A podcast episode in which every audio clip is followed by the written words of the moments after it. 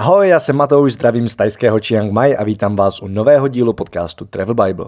Spovídám v něm české a slovenské cestovatele, aby se podělili o svoje zážitky, zkušenosti i praktické typy. Hostem dnešního dílu je Krištof Paleta, kterýho můžete znát jako autora videí na YouTube kanálu Cestology. Krištof už skoro před rokem vyrazil na cestu kolem světa udělat si svůj kepír. Rok volna, kdy si dovolí prostě jen cestovat, poznávat svět, učit se nové věci a možná dojít k tomu, co chce dál v životě dělat. V rozhovoru se tak bavíme o přípravě na cestu či lidech, které potkal, ale i o méně tradičním způsobu, jak cestovat a pracovat na Zélandu, sociálních sítích při cestování a samozřejmě tvorbě videoblogu. Odkazy k tomuhle rozhovoru, ukázkové Krištofovo video i pár fotek najdete jako vždy na travelbible.cz lomeno podcast. Aby vám neutekly další díly, přihlašte si odběr na Apple Podcast, Pocketcast či kdekoliv, kde posloucháte své podcasty a budeme rádi, když nám tam necháte krátký hodnocení. A teď už pojďme k rozhovoru. Čau Krištofe, vítej v podcastu Travel Bible. Odkud mluvíš, respektive kam ti volám? Čau Matouši, děkuji za pozvání. Uh, Právě se nacházím v LA, tady někde ve čtvrti Beverly. Jsem tady na takový český základně. Takže odsud volám. Jsi vlastně na svojí cestě kolem světa, docela dlouhý už. Jsme se viděli někdy skoro před rokem, jestli si to dobře pamatuju. A bylo to těsně předtím, než jsi vyrážel. Říkal 10 měsíců, tuším. Je to tak, no. A já začnu u toho, proč jsi se vůbec rozhodl vyrazit na cestu kolem světa? To je dobrá otázka. Já vlastně tak ani úplně nevím, jestli na to mám jednoznačnou odpověď. Určitě to souvisí s tím, že když jsem byl jako menší nebo v takovém tom věku, jako kdy jsem chtěl že ho, vymyslet co a jak a to, tak mě hrozně bavilo právě číst tyhle ty příběhy těch lidí, co se vydali někam jako do světa a, a tak si vlastně dali takzvaný jako gap year, když to tak nazvu. A chtěl jsem to vlastně zažít. No a když jsem, teď je to skoro vlastně dva roky, co jsem začal dělat to Cestology, tak jsem vlastně dělal tohle a potom v listopadu 2017 tak se to dostalo mezi jakože ty na tom Checkblock Awards to mělo, se to dostalo mezi top 10 nejinspirativnějších projektů a vlastně tam vznikla taková ta myšlenka, že bych to chtěl dostat dál a že by to vlastně chtělo i udělat něco jako pořádného. No, tak mě prostě napadla cesta kolem světa. No a pak jsem se z téhle myšlenky jsem se vlastně nějak tak chytil a v únoru jsem vyrazil. Mm-hmm. Co jsi od toho očekával? Ty jo. Tak když, když eh, bych mluvil osobnostně nebo osobně o tom, co jsem jako osobně od toho očekával, tak to bylo vlastně zažít opravdu takovýto dobrodružství, o kterým jsem vždycky četl, a opravdu si zažít to, že někam jedeš, teď nevíš, co budeš dělat, nevíš, kde budeš spát, nevíš, z čeho to zaplatíš a takhle a budeš vlastně si stavit takovou tu svoji story, kterou budeš jednou moc vyprávět svým dětem, protože mi přijde, že v dnešní době v podstatě už když člověk zůstane doma a nic nedělá, tak jako spousta lidí pak nemá moc co vyprávět. Já jsem chtěl mít co vyprávět. Mm-hmm. Takže jsem prostě chtěl vyrazit tak, abych vlastně měl ty zážitky a abych i měl takový to, že když se vrátím domů, tak eh, můžu začít na novo. Doufal jsem, že vlastně budu mít eh, tak jako trochu víc jasno o tom, co bych i chtěl dělat.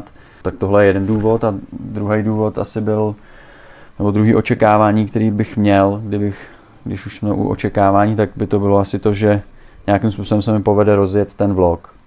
A to bylo asi jediné, co jsem od toho očekával. Je totiž jako lepší moc neočekávat a moc neplánovat, protože sami asi, nebo sám asi víš, že ono to většinou dopadá úplně jinak potom. Takže. Souhlas.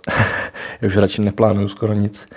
A jediný, Přesně co vždycky tak. vím, že musím v zimě navštívit Tajsko, svůj druhý domov, ale jinak, jinak to moc neplánuju. Jak se jste na tu cestu připravoval, když vynecháme plánování? Samozřejmě tam asi nějaký bylo, ale ne veliký. Tak co všechno si musel vyřešit a co ti třeba pomohlo na začátku? No, kdybych začnu asi tím, co mi pomohlo. Mě stoprocentně nejvíc pomohlo a vždycky mi pomůže na tom vlastně někam, někam vyrazit a vlastně jako opravdu to změnit, takový ten nápad v tu realitu, to, že si koupím letenku. To byl prostě pro mě asi ten největší jako zlom, kdy jsem si jako o tom přemýšlel a pak jsem si řekl, OK, tak to fakt udělám. Koupil jsem prostě letenku tenkrát do Kambodži A to byl vlastně, to je to, co ve mně vždycky zapne takový to, že OK, jedem, prostě jdem do toho. No a když řeknu nějaký přípravy, tak mm, v podstatě jako moc jich nebylo. Samozřejmě očkování člověk nějakým způsobem řeší. Věděl jsem i díky vaší knížce, že v momentě, kdy jedu na díl než 6 měsíců pryč, tak si můžu vlastně odhlásit zdravotní. Tak, tak to jsem udělal. Pak samozřejmě jsem zkrátka nějakým způsobem se snažil trávit co nejvíc času v práci. Já jsem dělal v Praze u filmu v produkci, abych, abych měl nějaký, nějaký peníze. No a to byly vlastně veškeré přípravy. A pak ještě to, že jsem se snažil jako vlastně zbavit všeho, co jsem měl doma, aby se mi povedlo právě i to, o čem jsem mluvil předtím, že když přijdu domů, tak můžu, nebo když se vrátím domů, takže můžu začít úplně na novo. Takže vlastně jsem se zbavil veškerých věcí, co jsem měl doma. Chtěl jsem to prodat, ale to se mi bohužel nepovedlo, eh, protože o ty věci už dneska vlastně nebyl zájem, nebo tenkrát nebyl zájem, takže jsem aspoň všechno vzal a tak jako daroval tamhle dětem do dětských domovů a tak jako a to byly vlastně veškeré moje přípravy, no. To ti teda všechno zbylo, nebo kolik toho teďko vlastníš? V podstatě nic, jako mám počítač, mám nějakou techniku na natáčení a mám tady jako jeden batoh, ve kterým mám, dejme tomu, 5-6 triček, dvoje kalhoty a dvoje boty. To je v podstatě všechno, co momentálně mám. Mm-hmm. A je to jako super pocit. V čem konkrétně? V tom, že tak jako víš, že nemáš ani asi o co přijít, jakože že jako se nemáš ani žádný závazky a když cokoliv uh, se změní, ze dne na den se může změnit prostě ten plán, uh, může se změnit cokoliv, ale tebe vlastně nic nikde neváže a to je na tom asi to nejlepší. No.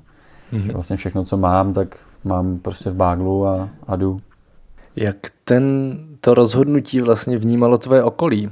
Zvlášť, když jsi to řekl třeba doma, říkal, že jsi ještě bydlel u rodičů předtím, tak co ti na to říkali? Mm, ve směs mě jako všichni hrozně v tom jako podporovali, i když samozřejmě mamka, že jo, brečela, když jsem odlítal, protože vlastně nikdo nevěděl, kdy se třeba vrátím a, a tak, takže maminka byla taková, eh, ta z toho, ta byla smutná v den teda toho odjezdu, ale jinak mě v tom všichni jako podporujou, protože ten projekt, jako to, co dělám, tak oni i viděli, že, že zkrátka jsem proto nadšený, že to chci udělat a že Eh, že mě to baví a myslím si, že v rodině právě tohle máme docela dobře nastavený, že, že jako u nás funguje taková ta podpora toho, že když něco chceš, tak, eh, tak jako to jde a měl bys to dělat a tak, takže eh, si tam, tam jako mám podporu z téhle strany, jako rozhodně. Od všech, tam není nikdo, kdo by, kdo by mě v tom nějak odrazoval a všichni mě podporují. No. Takže ti jako nikdo neříkal něco takového, ale to nedáš, nebo prostě dojdou ti peníze a, mm. a jak je to možný a tak. Tak samozřejmě ty otázky, hlavně těch teda jako peněz tam byly, ale to prostě jsem řekl, že nějak dopadne. Jo, na to jsem vlastně neměl nějakou jako jinou odpověď ale jinak, eh, jinak, jinak ve směs jako všechno pozitivní, akorát samozřejmě mamka, že jo, nebo babička, teta, tak jako spíš taková ta jako ženská strana té rodiny, tak se vždycky jako strachuje, že jo, protože lidi, třeba i ty starší obzvlášť, jo, tak se bojejí takových těch jako že tě někde někdo okrade, přepadne a já nevím co všechno. Tak tyhle obavy asi měly, ale, ale jinak opravdu všechno prostě v pořádku. Dneska máš možnost díky technologiím se jako s kýmkoliv během chvíle jako spojit, že jo? A to je jako velmi osobouzující nástroj asi, který tohle to i tak jako ulehčuje, no. Si zavolám s mámou, zavolám si s kýmkoliv, pošlu fotku, že jsem v pohodě a, a všechno je dobrý.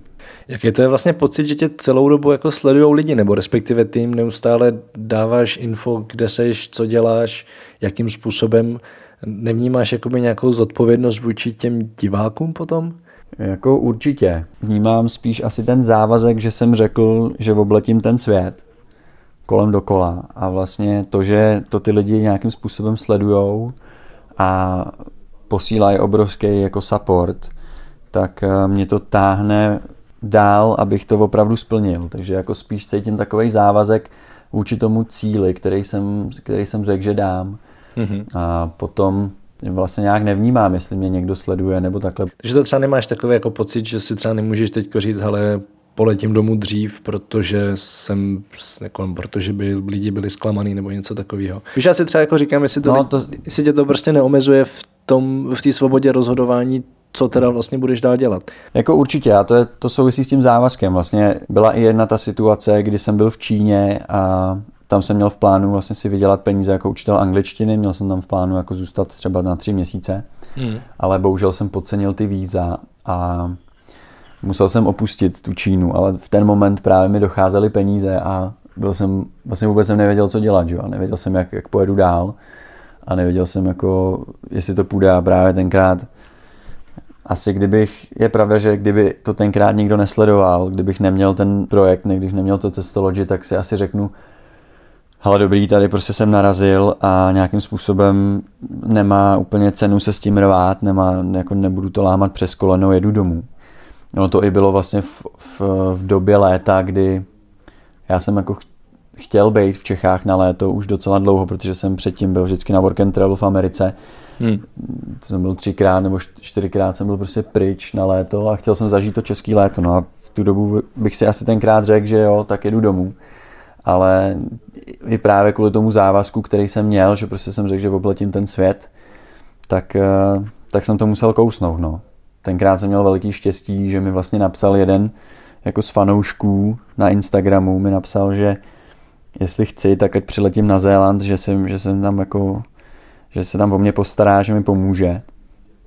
A já jsem řekl, ale jestli prostě mi slíbíš, že tam můžu nějakým způsobem pracovat, tak OK, kupuju letenku a zítra jsem tam, no a tak se stalo.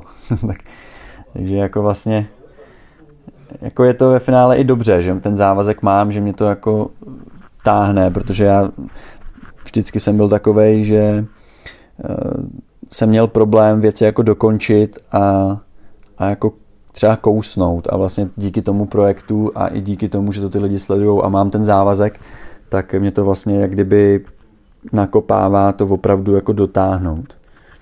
Pojďme zpátky ještě na ten začátek. Jaký to byl pocit vystoupit z Kambodži v letadla a vlastně vědět, že máš tohle všechno před sebou? Nebo respektive nevědět, co máš před sebou, ale že toho máš spoustu před sebou? No tak to je super pocit, že jo.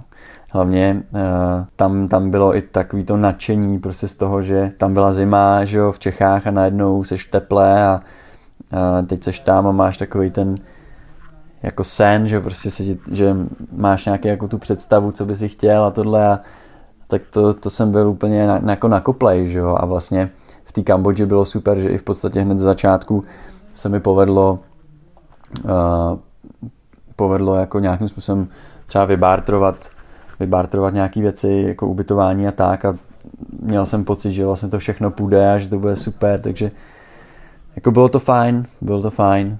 A byl, vlastně poprvé jsem i vycestoval sám úplně, že jsem neměl žádného parťáka a tak, tak to bylo, to bylo vlastně super, že, že jako se nemusíš o nic starat, že všechno si budu dělat podle sebe a že vnímal jsem to tak, že jsem na tom gapíru a že si zkrátka můžu dělat úplně co chci, jak chci a kdy chci, kde chci. No tak to byl, to byl pro mě asi ten úplně nejlepší pocit.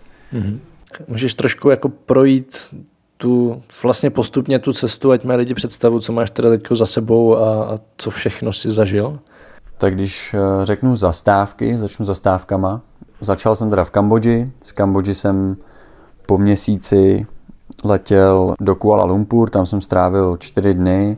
Z Kuala Lumpur jsem letěl na Sri Lanku, tam jsem byl na jihu dva týdny, eh, když jsem tam byl vlastně jako turista, že jo, a chtěl jsem vidět tu Sri Lanku a chtěl jsem si zkusit surfování a takhle. Mm. No a s chodou okolností uh, jsem věděl vlastně o kamarádovi, který na severu Sri Lanky kousek od Trinkomale, se stará o jeden resort a dělají tam jogu a takovéhle věci a zrovna tam měli jogový retreat, takže já jsem tam pak přijel a měsíc jsem tam s nima cvičil jogu a dal jsem si eh, takový ten jako opravdu detox, změnil jsem stravovací návyky a všechno, všechny takovéhle věci, které jsem, který pro mě byly, to je takový to, taková, taková ta exotika, toho jako duchovno, nechci říkat duchovno, ale takový to, co, o čem člověk jako často slyší, ať už je to yoga, strava, meditace a tyhle věci, jak jsem to vlastně měl možnost vyzkoušet opravdu s profesionálama, byl tam uh, starý guru z Indie, se kterým bylo strašně fajn jako vést nějaký rozhovory na tyhle různé témata. A, tak to bylo fajn, jako vlastně opravdu se vyčistit úplně. Já jsem měl, měl jsem problém jako s kůží a ten mi tam zmizel třeba, jak to bylo, to bylo asi na tom jako dost zajímavý. Potom eh, ze Sri Lanky jsem přeletěl na Bali. To bylo vlastně z toho důvodu, že eh, mě tenkrát kamarádka vezla nějaký věci a letěla na Bali a tak jako jsem řekl, ale dobrý, tak já teda tam dorazím na to Bali. Mně se tam moc nechtělo v začátku, protože Bali má takovou tu pověst, že už je to profláklý, že je tam hrozně moc lidí a tak. No, takže jsem tam přijel a v podstatě okamžitě jsem se do toho místa jako zamiloval. Já jsem naštěstí teda nebyl hned, eh, hned nad letištěm jako v tom, v té kutě a Dempasaru, kde je hodně lidí, ale byl jsem trošku dál v Changu, který je takový hodně hipsterský a je to pro mladý, žijou tam právě strašně moc jako digitálních nomádů a jsou tam, jsou tam super podniky, jako super místo pro mladého člověka. Opravdu jako můžeš tam jít surfovat, můžeš tam jít cvičit, žít zdravě, ale ve stejném jako ve, ve stejný den můžeš eh, stejně tak jít na párty mezi lidi a tak. Takže tam jsem strávil vlastně měsíc. Potom jsem letěl do Singapuru, kde jsem taky strávil pár dní, pak do Hongkongu a vlastně z Hongkongu jsem jel do té Číny, kam jsem měl teda v plánu se na chvíli usadit a cvičit tam, teda cvičit, učit tam tu angličtinu. No to nevyšlo kvůli těm vízům, takže jsem letěl na Zéland a tam jsem strávil na Zélandu dva měsíce, nebo dva a půl měsíce a sbíral jsem teda ovoce a prostřihával větve na kivy, tak, takže tak. No a pak jsem tak nějak věděl, že chci zpátky na to Bali. Z eh, pár, jako měl jsem k tomu pár důvodů. Za prvý se mi tam teda hodně líbilo, takže jsem chtěl i vlastně ze zimního Zelandu, protože já jsem tam byl v období zimy, tak jsem chtěl do tepla, takže jsem letěl zpátky na Bali s tím, že je tam teplo. Měl jsem tam v tu dobu zrovna strašně moc kamarádů, docela náhodou, ale eh, měl jsem tam dost kámošů. Stejně tak jsem měl v plánu tam vyrobit vlastně náramek, díky kterému teď i můžu jet dál, protože to byl vlastně takový jako produkt, který jsem začal prodávat a bylo to na podporu teda Cestology, ale i, i Adapted, který jsem potkal tam. Mm-hmm. Takže vlastně jsem věděl, že tenhle náramek chci jako tam, tam nechat vyrobit a že to potřebuji nějak zařídit, takže jsem se vlastně vrátil na Bali s tím, že jsem měl v plánu tam vyrazit na měsíc, všechno to zařídit a z Bali jsem chtěl letět do Austrálie, kde jsem jako řešil už ty, uh, už ty working, teď to nechci říct špatně, work and holiday víza, ale nějak to nakonec nedopadlo, nějak jsem se na to vykašlal a zůstal jsem na Bali, takže jsem tam byl teďko eh, zase skoro tři měsíce. No a teď jsem vlastně v LA, no, takže to je tak jako moje cesta. Takže v tom Bali nebyla žádná ženská? Já jsem tak trošku jako si říkal, že tam tak trčíš dlouho. Co zatím je? No, tak... A pozor. Ehm, na Bali, na, na Bali je hodně hezký holek, takhle to řeknu. ale to v Austrálii taky, pozor. Jako to, ty jsi tam ještě nebyl, ale v Austrálii taky. Nevíš, o co jsi přišel. No, no tak oni právě ty Australanky jsou na tom Bali. to je pravda. Takže jako to, to je super, no. Ne, jako holka zatím nebyla nějaká. OK, OK, budu ti věřit, budu ti se snažit věřit. Já se vrátím k tomu Zélandu, protože ty jsi o tom měli hezký video, ty, ty jsi tam pracoval a přitom jsi neměl úplně klasický výzum, na který tam většina Čechů nebo Slováků jezdí, protože nevím, jak se to jmenuje tam, to, to je vždycky nějaký work and holiday, work and travel, něco takového. Jo, jo, work and holiday, no. A, a přesto si tam pracoval legálně, tak mě zajímá, jakým způsobem to proved a jak to případně může udělat někdo jiný. To working holiday je teda omezený na nějakých těch tisíc nebo 1200 kusů, teď si nejsem úplně jistý, ale je tam ta možnost eh, takzvaného SSE víza, eh, který dostaneš právě v mom- jedině v momentě, kdy přijedeš na Zéland, už seš tam jako turista mm. a najednou si jako rozmyslíš, že by si tam vlastně chtěl strávit třeba víc času a chtěl by si tam eh, chtěl by si na to třeba nějakým způsobem přivydělat.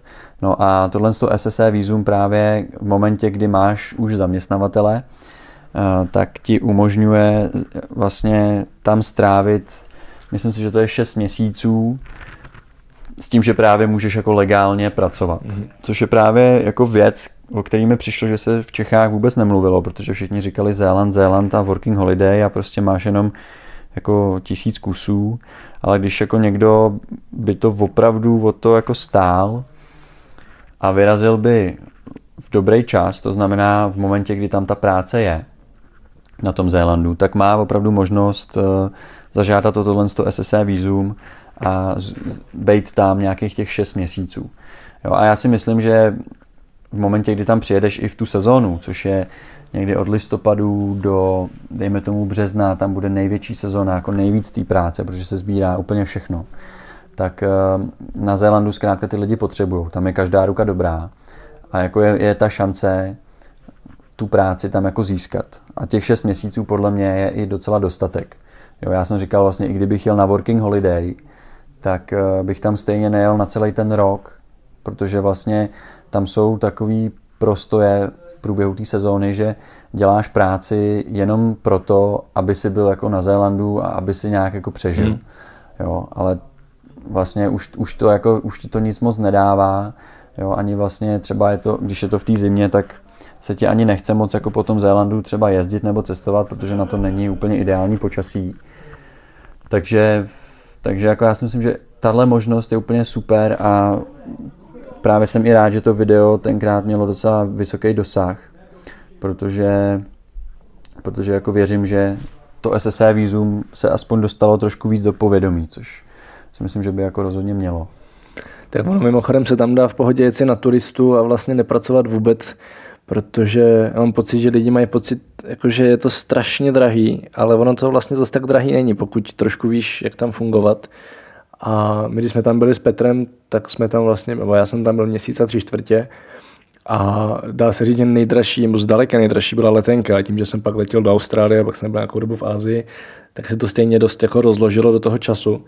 A tam jsme si prostě od nějakého místňáka půjčili dodávku, tím jsme měli vyřešený bydlení, měli jsme vyřešené jídlo, protože jsme si v ní mohli vařit, měli jsme vyřešenou dopravu a, a vlastně to jako nebylo zas až tak moc drahý, že spousta lidí tě tady jako vystraší, že tam prostě nemůže, že to je strašně drahý, když na to nemáš 100 tisíc na měsíc. A to je vlastně taky škoda. Mám pocit, že i na ten Zéland se dá v pohodě jet prostě na turistu. Je to tak, jako rozhodně, přesně jak říkáš, nejdražší na tom je ta letenka, protože je to opravdu doslova na druhé straně světa. Ale eh, je pravda, že to žití nebo ten život v té dodávce je tam v podstatě běžná praxe i mezi těma lidma, kteří jsou na working holiday. Tím pádem ty neplatíš tolik za to ubytování a jídlo se tam dá podle mě vyžít třeba za nějakých 100, 150 novozelandských dolarů, což jsou dejme tomu nějaký ty uh, něco, je třeba 1500 korun nebo 1500 až 2000 korun, dejme tomu. A jako jediný asi, co jsem vnímal vlastně z okolí, tak třeba kluci, který kouřej, hmm. a nebo si dají rádi pivo, tak to má jako dražší, protože kouření jako cigára jsou tam fakt drahý, jo. to tam stála krabička snad pěti kilo nebo kolik, jo. Tak, to jo. Takže jako pro kuřáka to, tohle drahý asi bude, ale když se člověk omezí a opravdu jako si tam jede spíš jako užít tu zemi, tak si myslím, že že je opravdu, jak říkáš, ten Zéland není až tak drahý. Jo, že prostě je to o tom, jakým způsobem člověk chce zažít, tu, jako, jakým způsobem chce cestovat. No. Když, když prostě jedeš a budeš tam spát v těch jako hostelech, hotelech, budeš prostě mít půjčený nějaký auto, jako který, který je třeba lepší a to tak, tak to bude drahý, ale já si myslím, že právě Zéland je úplně super země na to zažít takový ten van hmm. life. Jo, a, a je tomu skvěle uspůsobená. Všude máš ty kempy, uh, máš tam i ty self-contained že jo, místa, kde když máš to dobrý, jako když máš upravený auto, tak vlastně ani neplatíš pak za, za to, že tam spíš někde, takže jako já myslím, že ten Zéland s tímhle by měl být jako spojený a když ho člověk takhle zažije, tak, tak nemusí být tak drahý. Přesně jediný, co na tom bude drahý, je ta letenka. Jo, tak ono to platí pro spoustu zemí, že jo. Když se podíváš tady v těch jakoby drahých zemích, když se podíváš na cenu hotelu a, a na ceny jídla v restauracích, tak je to fakt vyděsí oproti Čechám třeba obzvlášť oproti třeba jeho východní Asii, ale pokud si tohle všechno odpustíš, tak no. je to v no. pohodě. Co se stalo v té Číně? Jakože proč si, proč si vízum nedostal? Já teda chápu, že čínská byrokracie je docela porod, ale co jsem tak slyšel, tak je dávají relativně hodně, pokud seženeš práci. Takže jako mě zajímá, co se tam stalo, že si teda nedostal. Ono totiž, eh, já jsem měl do, do Číny na zvací dopis, přes, eh, díky, který jsem získal díky kamarádovi, kterýho jsem potkal eh, v Kambodži. to je vlastně Čech, který tam pracuje. Takže jsem se dostal už do Číny tak, jako že, že tam budu jako turista. A největší problém byl zkrátka v tom, jak to výzum prodloužit, respektive jak dostat to výzum, který ti tam umožní tu práci. Jo, protože ono v Číně dá se i pracovat na černo, nevím, jestli to můžu říct, ale prostě Jasně, no. Eh, dá se tam pracovat na černo, Jo, není to zase takový problém, ale v momentě, kdy tam chceš nějakým způsobem fungovat, to znamená otevřít si třeba bankovní účet, aby si mohl prostě využívat výčet na těch 100%, abys tam zkrátka mohl jako legálně být, tak potřebuješ, eh, potřebuješ jiný víza a já, abych dostal ty víza, tak jsem vlastně musel buď zpátky do Čech, mm-hmm. anebo někam, teď nevím, jestli to byl Singapur nebo Kuala Lumpur a vlastně stálo to jako hrozný peníze, musel to řešit přes agenta, takže vlastně mě by se, ta možnost jako byla, ale mně by se to nevyplatilo, protože to opravdu to bylo, že by to stálo třeba 30-40 tisíc jako a mm-hmm. tenkrát zkrátka mi nebyl ani nikdo schopný vlastně jako říct, z jakého důvodu to nejde. Řešil jsem to tam samozřejmě s těma expatama, který tam byli a, a byly to, tohle to vycházely jako jediný dvě možnosti. Buď se vrátit domů na čínskou ambasádu jako a, a požádat toto business vízum, který ti v Čechách údajně dají jako velmi jednoduše a tím pádem tam aspoň můžeš pak jako fungovat v té Číně, anebo letět, teď nevím, jestli to byl ten Singapur nebo Kuala Lumpur, jedno z těchto měst a tam to přes nějakého agenta a zase ambasádu jako zdlouhavě řešit. No. A docela draze teda. Takže to, byly, to byla vlastně jediná možnost a ta v mý situaci tenkrát nepřicházela vlastně v úvahu. No. Mm-hmm. Takže, takže to byl ten jako problém, ten, který jsem podcenil. Měl jsem si to zjistit dřív, um, ale chybama se člověk učí, no aspoň mám tu zkušenost. Stává se, stává se. Máš nějaký ještě třeba zajímavý zážitek z té cesty, který by si chtěl vypíchnout? Jo, mám jich, eh, mám jich hodně asi. Tak to je jasný. Spíš něco, co by mohlo být jako nějakým způsobem zajímavý nebo užitečný pro posluchače. Co jako je opravdu zajímavý, tak eh, když jsem byl na té Sri Lance a věděl jsem už, že pojedu na Bali, tak jsem koukal na Instagramu, že tam letěl Kovy, prostě český jeden jako youtuber. A v ten moment, my jsme si už nějak jako dřív napsali, že bychom se někde potkali a já jsem mu napsal, jako, že bychom se mohli potkat, on, že jo, jo, jo, že se potkáme, až prostě přiletím a dáme jako bla, bla, bla, že se potkáme. A v ten samý moment já jsem tenkrát začal, nebo spustil jsem e-shop, kde jsem prodával trička mm-hmm. a potřeboval jsem někoho, kdo mi pomůže nastavit to spojení toho e-shopu s těma platbama, protože tomuhle já nerozumím. A myslím, že jsem právě i psal tobě, ty jsi mě odkazoval na kamaráda Adama, ale ten, ten tenkrát byl busy. No takže jsem udělal to, že jsem vlítnul na, eh, na volný noze CZ mm-hmm. a našel jsem tam úplně, úplně random jsem zkrátka našel někoho, kdo měl v popisu, že umí udělat, že umí nastavit WooCommerce a ty platby a tohle. Já nevím, kolik může být na, na volné noze, kolik tam může být jako zaregistrovaných nomádů nebo freelancerů, ale já jsem zkrátka napsal klukovi, napsal jsem mu můj problém, napsal jsem mu, co dělám a v podstatě okamžitě mi přišla odpověď. Čau, ale já jsem zrovna s Kovim na Bali, tak se potkáme všichni dohromady. A jako eh, to bylo, to bylo úplně opravdu totálně random story, kterou, nebo totálně jako taková náhoda, že já jsem si říkal, to zkrátka není náhoda. S tímhle člověkem se mám potkat z nějakého důvodu, jo, protože to byl opravdu, já jsem si říkal, tyjo, třeba ten covid, teďko si bude myslet, že ho jako sleduju, nebo že ho nějak stolkuju a takhle, jo. že prostě to byla taková náhoda, který zkrátka jsem, to jsme, my jsme tomu nevěřili nikdo, my jsme to pak jako, jsme se o tom bavili, samozřejmě, když jsme se potkali. A nikdo jsme, jako fakt jsme to nikdo nechápali, úplně jsme se jako nad tím opravdu pozastavovali. No ale eh, v čem to vlastně má ten zajímavý konec je i to, že my jsme s tím Tadeášem, se kterým, kdo, kdo je vlastně ten člověk, tak eh, jsme se vlastně začali bavit o skupině na Facebooku, kterou já jsem řešil, že jo, nebo řešil, rozjel jsem hashtag a vlastně chtěl jsem jako spojovat ty lidi, že si najdeš ty spolucestovatele, mm-hmm. ty, ty cestolidi, no a jemu se to líbilo, no a vlastně dneska tvoříme ten web jako dohromady a vlastně jako už je to skoro hotový, těším se, až to, až to nějakým způsobem vyhodíme ven. Takže tohle jako je opravdu jako zajímavá story, která mi dokazuje, nebo zkrátka nějakým způsobem si myslím, že jako náhody nejsou náhody.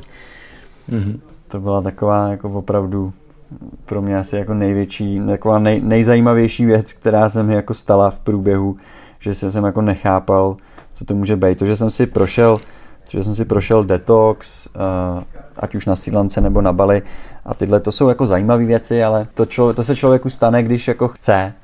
Ale tohle opravdu se stalo úplně tak, že jsme se zkrátka jako všichni chytali za hlavu, jak je to možné.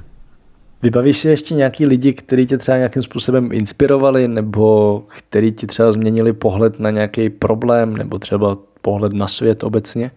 Stoprocentně. Eh, v každé zemi mi přišlo, že jsem právě potkal někoho, kdo mi nějakým způsobem dal jako lekci. Zrovna třeba v té Kambodži, tak tam jsem potkal vlastně kluka, který vyrazil po vysoké škole jako do světa, teď už je ve světě nějakých 11-12 let, eh, daří se mu jako skvěle a vlastně je v té Číně, teď se tam stará o jednu velikou jako mezinárodní firmu, Potom na Sri Lance, tak tam jsem měl, jak jsem říkal, možnost potkat ty jogíny a, a guru, gu, gurua a výst jako rozhovory s ním. Pak jsem přijel na Bali, tam jsem potkal taky úplně skvělý lidi, kteří mi dali i možnost vyzkoušet si ten detox a vůbec jako do těchto věcí jako nahlídnout. Poskytli mi skvělý zázemí.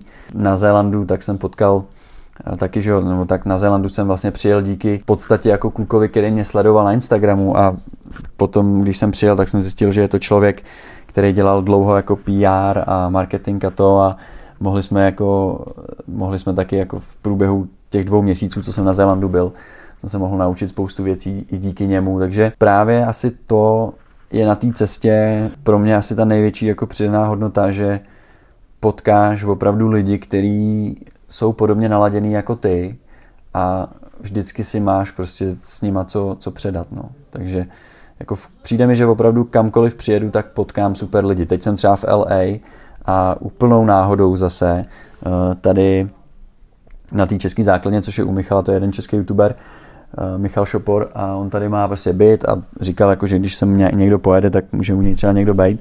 No tak tady jsem a stejně tak na bytě tady se mnou je DJ Witch, Separ, Lukas a natáčí se tady prostě videoklip pro jako český v podstatě nejúspěšnější jako lidi z repu, jo, což, eh, což je taky jako super vůbec jako vidět, jak to vzniká a po, po, potkat se jako s nima a, a jako vlastně zjistit, jaký jsou mimo tu kameru, že jo, kdy jako jsou ty repeři jsou prostě, mají tu svoji image, ale pak vlastně, když se s nimi bavíš normálně, tak, tak jsou úplně v klidu a jako jsou trošku jiný, že jo. Tak, jako bomba, jako super. Vlastně pokaždý, když někam přijedu, mi přijde, jak kdybych to přitahoval prostě. Pokaždý, když někam přijedu, tak, tak mi někdo zkrátka jako otevře dveře tamhle, pomůže mi v tomhle, nebo mě nasměruje třeba, nebo jako vůbec to, že mám s kým se o tom jako bavit, o těchto věcech, tak to tě ovlivňuje, že jo.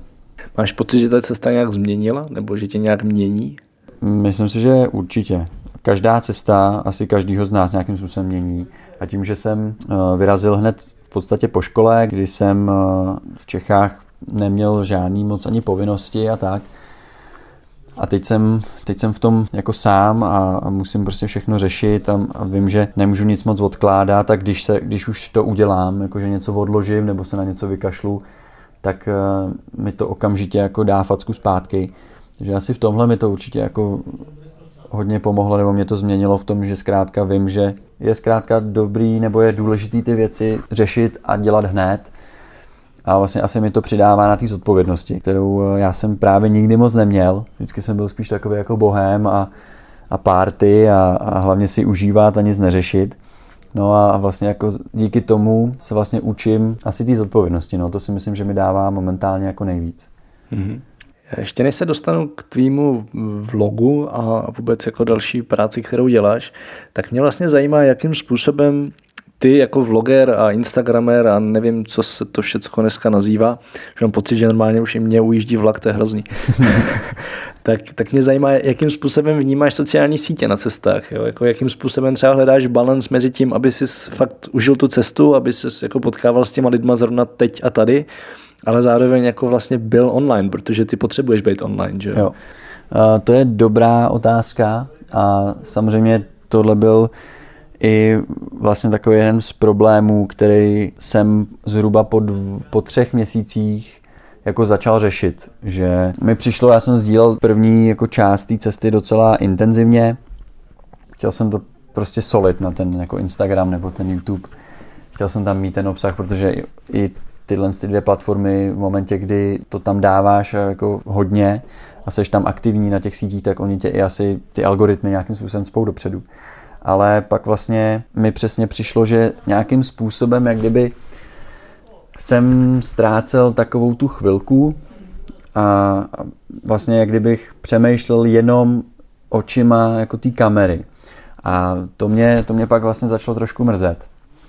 Takže jsem si řekl, že takhle to dělat nebudu, že si začnu, začnu si ty videa vymýšlet a začnu opravdu se snažit, aby to pro mě bylo jako produkčně, hlavně časově teda jako nenáročný, že zkrátka vím, že když si teď vymyslím video, který bude na nějaký téma, bude o něčem, tak si ho natočím, na, v, v momentě, kdy vím, co chci točit, tak to mám odtočený za chvíli, vím, co jsem natočil, tak to mám zestříhaný za chvíli. Takže vlastně tenhle balans jsem vyřešil jako takhle, že jsem si zkrátka začal ty videa nějakým způsobem vymýšlet dopředu a začal jsem sdílet pravidelně, začal jsem sdílet míň, začal jsem vlastně sdílet eh, jedno video týdně a myslím si, že jako jsou všechny strany asi tak nějak jako spokojený, že i ty, i ty diváci třeba ví, co mají tak nějak zhruba očekávat. Já vím, že to zkrátka mám udělat v neděli, takže se na to můžu jakýkoliv den jako vyhradit a je to pro mě jako daleko snažší díky tomu. Právě z toho důvodu, že pak už tu kameru netaháš všude, tak můžeš, eh, nebo mám prostě víc času na to být přesně tam, jako nebo tady a teď a konverzovat s těma lidma, opravdu jako jít, jako budovat nějaký vztahy, jo, což, je, což je třeba na těch cestách je docela důležitý, si myslím. A mm-hmm jako snažím se celkově, jako když s někým mluvím, tak eh, se snažím vůbec jako nešahat na mobil. Přijde mi to v podstatě jako neslušný, když se s někým bavíš, a koukat na Instagram nebo koukat prostě jako do, do mobilu celkově. To, eh, to samozřejmě mě občas i u, u ostatních lidí jako naštve. Ale díky tomu se mi vlastně povedlo ten balans najít, že jsem si zkrátka řekl, že budu sdílet mín, dal jsem, dal jsem tomu nějaký jako řád, nějaký časový rámec, začal jsem to vymýšlet. No.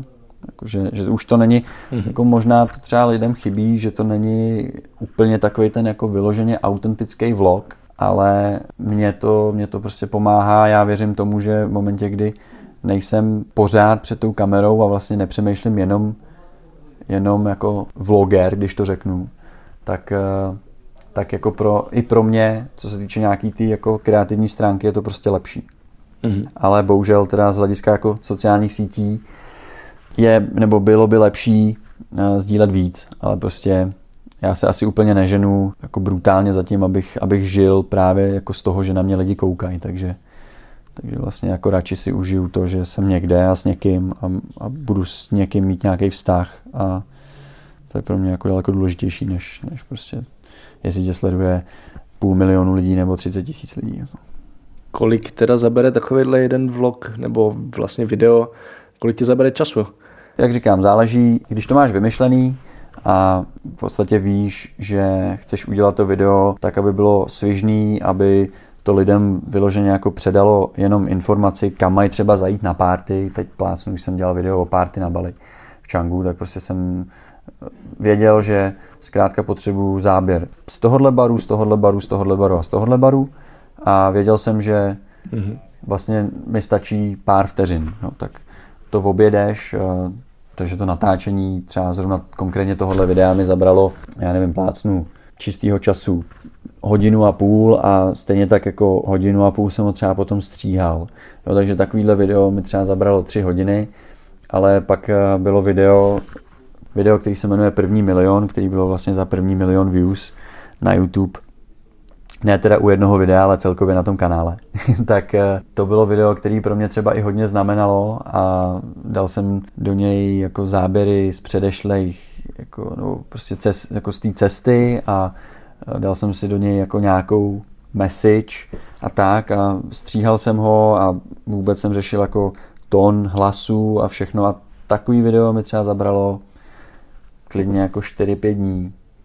Takže ono je to hodně, hmm. jako se to liší. Jo ještě já bych řekl, jako co, co mě jako mrzí, je, že většinou čím míň času na tom videu strávíš a čím míň jako vlastně se snažíš do toho hodit nějakou hodnotu, tak jak kdyby to mělo potom o to větší úspěch. No, jakože tohle mi na tom trošku mrzí. Chápu. Proč jsi vlastně rozhodl začít dělat vlog, nebo proč vlastně zrovna tenhle formát?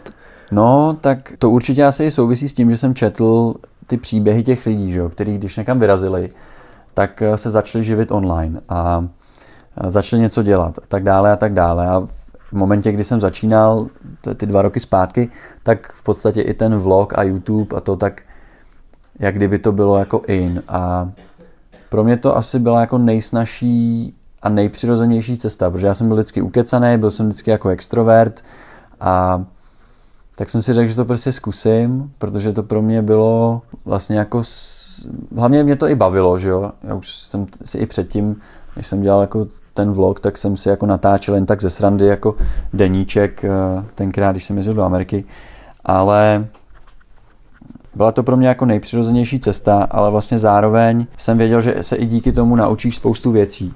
Jo. Naučíš se díky tomu, hmm. ať už stříhat video, naučíš se natáčet, a teď neříkám, že já bych byl nějak extra jako na vizuál, jakože bych na to měl nějaký extra oko, nebo to jako si úplně nemyslím, ale jako naučíš se s tím, naučíš se s tím pracovat, naučíš se, uh, se vyjadřovat, naučíš se komunikaci na sociálních sítích, naučíš se vůbec jako tu práci se sociálníma sítěma, musíš do toho zakomponovat uh, taky nějaký jako lehký marketing, jo. Teď třeba, když už mám nějaký e-shop, tak zase už víš, jak funguje e-shop, jak, jako ten, vlastně byla to pro mě taková nejsnažší a nejpřirozenější cesta k tomu, jak se nějakým způsobem začít přetransformovávat do toho jako digitálního nomáda, že vlastně můžeš pracovat odkudkoliv. No. Co je teda cílem dneska, protože nevím, jestli ti to jako reálně něco vydělává nějak dlouhodobě. A pokud ano, tak to nejsou přímo ty videa, tak vlastně jako co, co tě dneska žene dál? No, nejvíc, co tě žene, je asi ta zpětná vazba od těch lidí. V momentě, kdy, kdy mi začaly chodit zprávy, že prostě tam někdo skončí v práci ve 30 letech a odstěhuje se úplně random jako do Anglie, nebo díky mým videím vyrazili lidi prostě na work and travel, nebo prostě mi chodí zprávy od lidí z Tajska, se, jako, se kterými jsem se tam tenkrát potkala, který jsem dal do vlogu, jako doporučil a ty lidi mi do dneška píšou, jak mi děkujou, že prostě jim to vlastně přináší zákazníky, nebo že jim to prostě, že tam za nima furt chodí ty lidi a tak. Takže vlastně, když vidíš, že to má ten efekt, ten jako pozitivní efekt, protože já věřím, že to cestování zkrátka člověka obohacuje a hlavně ty mladí lidi dneska, aby jsme jako všichni měli podle mě vyrazit na takový nějaký gapír a pak se vrátit domů a jako už vlastně mít i třeba lepší představu o, za prvý sám o sobě a za druhý mít i třeba ty hodnoty nějakým způsobem nastavený a tak. Takže zkrátka věřím, že to cestování jako má ten, ten jako efekt na ten, nebo ten, ten pozitivní vliv jako na nás. No a v momentě, kdy ta moje práce má ten smysl v tomhle směru, že díky tomu ty lidi opravdu si řeknou, hele, tak já jedu, když to zvládne on, tak já to zvládnu taky a, a vlastně se zbaví takového toho strachu, že na to buď potřebují miliardu, anebo že prostě uh, vlastně na ně tam čeká jenom přepadení a tak, tak uh, jako to mě na tom baví momentálně nejvíc. No. Uh, kdybych měl říct, jako co je cíl tak eh, jako momentálně, momentální cíl je aspoň asi to, aby, že když to budu dělat dál, tak bych byl rád, aby se mi jako vyplatil ten čas, který do toho investu. Nepotřebuji na tom jako vydělávat peníze, ale eh, už zkrátka, když to zabere jako opravdu hodně času, tak by bylo fajn, aby to samo sebe zaplatilo. A to se dá jako udělat buď teda tak, že třeba jsem měl ty trička nebo náramky, a tak, a nebo řeším už docela dlouhou dobu s jednou jako stanicí online televizí, jako že bych tam měl pořad. Takže vlastně tohle je, ani nevím, jako jestli můžu říct, že to je cíl, spíš asi je to nějaký jako další vývoj toho, co, co by se jako mohlo, nebo pravděpodobně bude dít dál. No a jako cíl asi je to, aby to zkrátka rozcestovalo co nejvíc lidí, no. aby to pořád ty lidi bavilo a aby to, aby to fungovalo jako tímhle s tím pozitivním jako směrem, že já jsem tak aby to bylo takový, že se za to nemusím stydět. Že to není prostě to, že si mažu nutelu na ksicht s prominutím a, a dělám prostě ze sebe, ze sebe jako šaška, jenom abych měl jako views nebo tak, ale cíl je prostě to, aby to, hmm. aby to mělo ten vliv na ty lidi, no. Prostě aby, aby, a nemusel jsem se za to stydět. Co chystáš teď s projektem Cesto lidi? Ty jsi to tady zmínil, tak nějak si jako naznačil, není to tajný, co, co teda můžeme čekat? Jako není to tajný, ale zatím ještě si sami tak nějak v průběhu, co to vyvíjíme nebo co to jako děláme, tak si vlastně uvědomujeme, co bychom s tím jako chtěli nebo nechtěli dělat, ale v primární funkce bude jako spojovat ty lidi, kteří jsou vlastně sami a třeba nechtějí hned cestovat sami, jo, a vlastně spojovat tyhle lidi, kteří by chtěli někam vyrazit, ale nemají s kým a zároveň si můžou sami sobě vzájemně něco nabídnout tohle bude primární funkce toho webu. Prostě spojovat lidi, kteří chtějí vyrazit a vlastně eh, jediný ten eh, blok, který mají, tak je to, že třeba nemají parťáka a nemají zrovna někoho ve svém okolí, takže vlastně tyhle lidi chceme spojit. Tak já než ti dám poslední otázku, tak lidem řekni, kde tě teda všude můžou najít, nebo kde jsi třeba nejaktivnější, kde ti můžou napsat, kdyby chtěli. Samozřejmě Instagram, tam je to asi nejjednodušší se spojit, a i když občas mi hodně trvá, než tam odpovím tak eh, Instagram a YouTube, no. OK. Tak si teďko představ, že by se smazalo úplně všechno, co si kdy vytvořil a případně nějaké rozhovory, co s tebou kdo udělal, včetně tohohle celého. A měl bys možnost, možnost, já už neumím mluvit, eh, měl bys možnost předat světu jednu jedinou myšlenku, tak co by to bylo? to je dobrá otázka. Asi to, že všechno je možný a každý jsme svýho štěstí strůjcem. To je asi můj nejoblíbenější, jako když bych řekl nějaký citát, protože to pokrývá úplně jako veškerý tyhle ty jako citáty a tak mi přijde. Že zkrátka je to na nás, no. Super. Chceš něco posluchačům, ale dneska jsem poprvé konečně řekl posluchačům po dvou letech. Chceš něco posluchačům vzkázat? Ještě na závěr. Aby se nebáli cestovat, aby určitě, když už tohle poslouchají a mají ten zájem o cestování, aby, aby to živili, dokud to jde a ať se jim daří. Super, tak já tě moc děkuji za rozhovor, měj se hezky a uvidíme se někdy někde ve světě, teď jsem jiném v Čechách za chvíli. Tak, tak děkuji, já děkuji za rozhovor. Připomínám, že odkazy a všechny další díly podcastu Travel Bible najdete na travelbible.cz podcast. Aby vám neutekly další díly, přihlašte si odběr na Apple Podcast, Pocketcast či kdekoliv, kde posloucháte své podcasty a budeme rádi, když nám tam necháte krátký hodnocení. Pokud se vám podcast líbil, sdílejte ho se svými přáteli, třeba je taky inspiruje vyrazit do světa. Nejlépe pošlete odkaz přímo těm, o kterých víte, že potřebují pořádně nakopnout. Zatím čau, krásný nový rok, cestujte a těším se v příštím dílu naslyšenou. Tento podcast sponzorují božstva. A je jich hodně. Travel Bůh, Ježíš, Buddha, Shiva s Višnou, Alák s Akbarem, Dayak, Batak, Torea, Asmat, Adonis, Apollo, Krteček, Artemis, Athena, Dionysus, Ferdam, Ravenec, Eos, Hermiona, Poseidon, Batman, Serena, Zeus, Indiana Jones, Loki, Thor a celá ta sebranka ze severu. Díky. Travel Bible je prostě boží. Ať si cestovatel začátečník nebo pokročilý, najdeš v ní hromadu typů, díky kterým bude tvoje chuť vyrazit posílena, volný čas prodloužen a náklady sníženy na minimum. Amen. E, teda letadlo. Co se v Travel Bible dočteš? Spoustu věcí. Třeba, že potřebuješ výrazně méně peněz, než se říká, a že už je asi i máš. Kde a jak sehnat ty nejlevnější letenky, kde bydlet a jíst, aby peníze na 14 dní pohodlně pokryly víc než měsíc. Jaké uzavřít pojištění, aby se nikdy nedostal do maléru jaký vybrat účet a kartu, abys nemusel za výběry zahraničí platit ani korunu. Zjistíš, jak chytře využít vlastní bydlení, komu svěřit psa, nebo jak uschovat své věci zatímco budeš na cestě. Přesvědčíme tě, že nemusíš hned končit v práci a přesto můžeš cestovat několik měsíců. Uvidíš, že můžeš jet sám a přitom se tak necítit. Naučíš se, jak putovat klidně půl roku s jedním baťohem, nebo jak všechno dostat jen do příručního zavazadla. Ukážeme ti taky, jak a kde si v zahraničí přivydělat, jak psát cestovatelský blog, nebo jak pracovat na dálku. To všechno a ještě mnohem více dočteš v knize. Ještě si tu? Tak šup na travelbible.cz, travelbible.cz a potkáme se na cestách, protože cestování je prostě boží. boží.